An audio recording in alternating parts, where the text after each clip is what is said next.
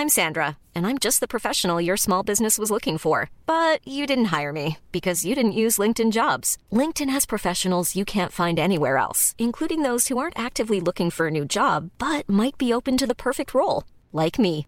In a given month, over 70% of LinkedIn users don't visit other leading job sites. So if you're not looking on LinkedIn, you'll miss out on great candidates like Sandra. Start hiring professionals like a professional. Post your free job on linkedin.com/people today. Ladies and gentlemen, the 34th recipient of the AFI Lifetime Achievement Award, Sean Connery. Making movies is either a utopia or it's like shoveling shit uphill. Escuchas. Escuchas un podcast de Dixo. Escuchas. Filmonauta. Filmonauta. Con Dani Sadia. Por Dixo. Dixo. La productora de podcast más importante en habla hispana. Hay una broma que circula en Hollywood y que dice así. Si tuvieras en una habitación a Steven Spielberg, Oliver Stone y a Martin Scorsese y te dieran una pistola con dos balas, ¿a quiénes dispararías? La respuesta es... A Oliver Stone dos veces. Esta anécdota se nutre de una práctica no escrita en la comunidad cinematográfica, que consiste en poner etiquetas de difícil, entre comillas, a algunos directores y actores. Como esa palabra huele a la terrible enfermedad del mundo moderno, o sea, la lacra de lo políticamente correcto, yo prefiero decirles cabrones. Y eso arriesgándome una puya de las de Luis García. Directores cabrones, ¿quién mejor que Dani Sadia para escribir sobre eso? Voy a empezar diciendo que estoy en contra de las etiquetas. No hay directores cabrones, igual que no hay políticos mexicanos corruptos, ni franceses apestosos. Hay, digámoslo así, comportamientos. Y sobre los comportamientos de algunos cabrones perdón, directores, va este podcast. Otro día le tocará a los actores y otro, ¿qué demonios? A los productores. El cine es un arte reciente, pero este asunto no es nuevo. Ya decía el viejo Heráclito que el carácter de un hombre es su destino. Y ahora hablaremos sobre carácter. William Friedkin, convertido en Jesucristo después de French Connection y El Exorcista, emprendió una aventura en la jungla llamada The Sorcerer, que acabó dilapidando el doble del presupuesto que le había dado la Paramount pasó de una aproximación inicial de 2.5 millones de dólares a 22.5. Durante el rodaje despidió a multitud de personas y a cinco jefes de producción. Cinco. Lo que yo hubiera dado por poder despedir a uno. Despedía tan rápido que no era difícil ascender y pasar de ser el último peón a segundo asistente de dirección. Roy Scheider, el protagonista, llegó a pedirle que parara porque se estaba cansando de ir al aeropuerto a decirles adiós otro de sus récords, despidió a 40 camioneros y a todo el equipo de dobles. Y la Paramount aguantaba. Friedkin pudo tener a Steve McQueen y salvar el proyecto, pero se negó a cambiar localizaciones, se negó a darle un papel a Ali McGraw y se negó a ser la productora asociada. Era la mano derecha de Dios. que querían? y la Paramount aguantaba. Los ejecutivos tuvieron que soportar numeritos como desayunos en los que Friedkin chupaba directamente de una botella de vodka, desmayos simulados cuando la conversación le aburría, hasta se montaba detrás del publicista simulando que se lo estaba follando. Y la Paramount aguantaba. Pero es que cuando un director tenía éxito, aguantaban todo. Universal produjo el fracaso de The Last Movie para mayor gloria de Dennis Hopper, que había dirigido Easy Rider y este decidió rodarla en Perú. Sí, Perú, que entonces era la capital mundial de la cocaína y la editó durante un año completo en un pueblo perdido de Nuevo México. Pero a uno no lo hace difícil, entre comillas, solamente las formas extravagantes ni los caprichos fuera y dentro del set. La etiqueta también puede caer por la manera de trabajar. En la película Luces de la Ciudad, Chaplin hizo repetir a Virginia Sherrill 342 veces la frase Flower Sir en una película muda. Otro del mismo Chaplin es que cuando Marlon Brando, actor del llamado método de Lee Strasberg, le preguntó en La Condesa de Hong Kong cuál era la motivación de su personaje, este contestó: Haz lo que yo te diga, esa es tu motivación.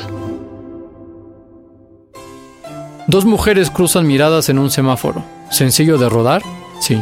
pues le costó 100 tomas a su director Abdelatif Keshish en la vida de Adele, que fue la ganadora de la Palma de Oro de Cannes hace dos años.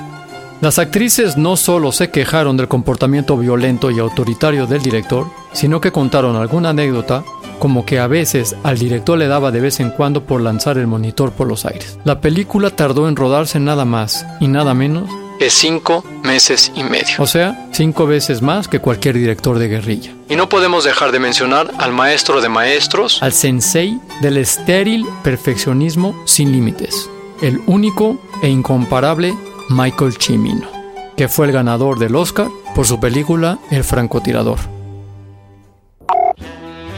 Un guion, Heaven's Gate, de 133 páginas. Un mes y medio después de empezar el rodaje, solo había rodado 26 páginas y ya se había gastado 10 millones de dólares, que era todo el presupuesto. Hacía una media de 30 tomas de cada plano.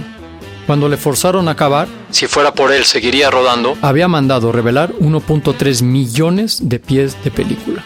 Como comparación, yo me gasté menos de 40 mil pies en 319. Acabó costando 43.4 millones de dólares y la existencia de la United Artists. Y así podríamos enumerar interminables anécdotas de Hitchcock. Le llevó siete días filmar la secuencia de la ducha en la bañera en Psycho y gran parte de sus actrices acabaron en el diván de un psiquiatra. De David Lean, de Kubrick, de Malik, de los más grandes y de los menos en su lucha en la delgada frontera que separa el perfeccionismo del delirio y la visión de la alucinación. Filmonauta.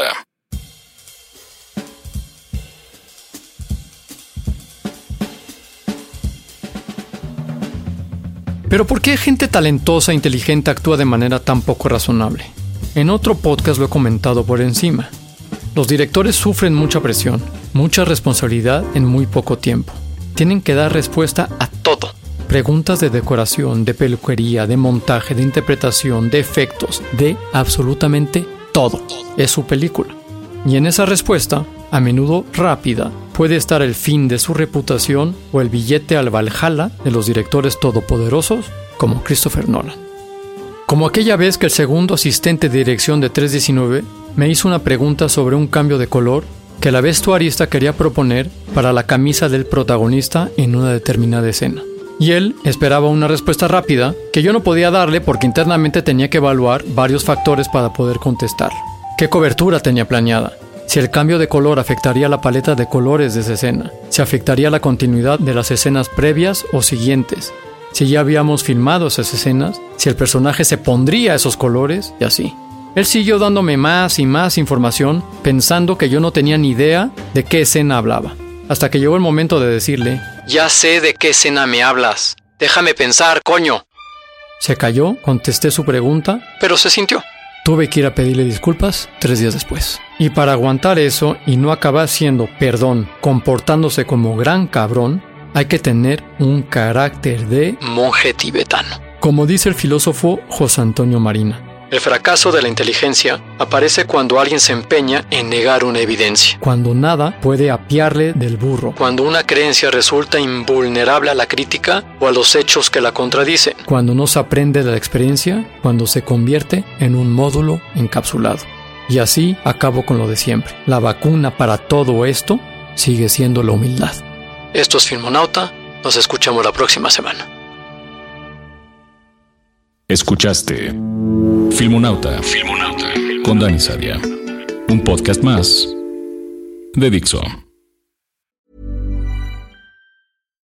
When you make decisions for your company, you look for the no-brainers. If you have a lot of mailing to do, stamps.com is the ultimate no-brainer. Use the Stamps.com mobile app to mail everything you need to keep your business running with up to 89% off USPS and UPS. Make the same no brainer decision as over 1 million other businesses with Stamps.com. Use code PROGRAM for a special offer. That's Stamps.com code PROGRAM.